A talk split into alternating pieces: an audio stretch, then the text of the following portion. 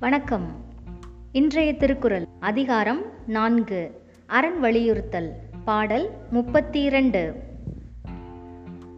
அறத்தீ நூங்கு ஆக்கமும் இல்லை அதனை மறத்தலின் ஊங்கில்லை கேடு. திருக்குறள் அறத்தி நூங்கு ஆக்கமும் இல்லை அதனை மறத்தலின் ஊங்கில்லை கேடு. பாடல் பொருள் அறம் செய்வதை விட மேலான நன்மையும் தருவது எதுவும் இல்லை. அந்த அறத்தை செய்யாமல் விடுவதை விட பெரிய கேடும் வேறு எதுவும் இல்லை. செல்லக்குட்டீஸ் பாடலோட கருத்து பார்ப்போமா? அறத்தின் நூங்கு அறம் செய்வதை விட ஆக்கம் நன்மை கேடு அப்படின்னாப்பா தீயது. ஊங்கில்லை வேறு இல்லை. உலகத்தில் அறமே சிறந்தது. அறத்தை மறந்து செயல்பட்டால் தீயது வேறு இல்லை. வாழ்க்கை போகிற போக்கில் நம்ம என்ன செய்யக்கூடாது? வாழக்கூடாது. அறத்தின்படியே வாழ வேண்டும். சரியா குட்டீஸ்? ஓகே. இப்போ கதைக்கு போகலாமா வாங்க. கதைகள் எதற்காக கூறப்படுகின்றன? தாத்தா பாட்டி அம்மா அப்பா டீச்சர்ஸு நிறைய பேர் கதை சொல்லுவாங்க.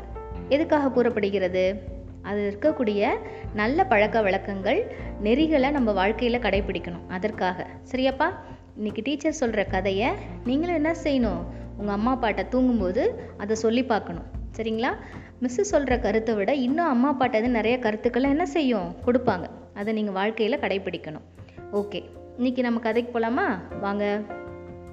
தெனாலிராமன் வந்து வாழ்ந்துட்டுருக்குறாங்க. சரியாப்பா?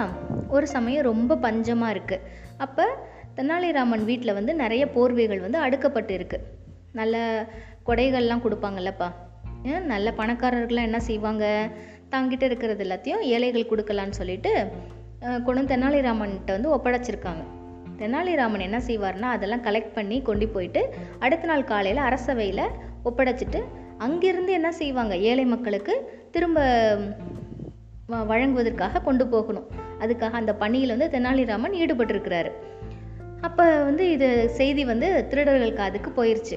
ஏற்கனவே நாட்டில் பஞ்சம். பஞ்சம் இருக்கும்போது என்ன செய்வாங்க? சரி போர்வையெல்லாம் எடுத்துகிட்டு போய் நம்ம என்ன செய்யணும்? விற்றுட்டு அதை பணமாக்கிடலாம் அப்படின்னு ஒரு யோசனை வச்சுருக்காங்க. சரின்ட்டு அன்னைக்கு தெனாலிராமனும் அவங்களுடைய அம்மாவும் அன்னைக்கு தூங்கிட்டு இருக்காங்க.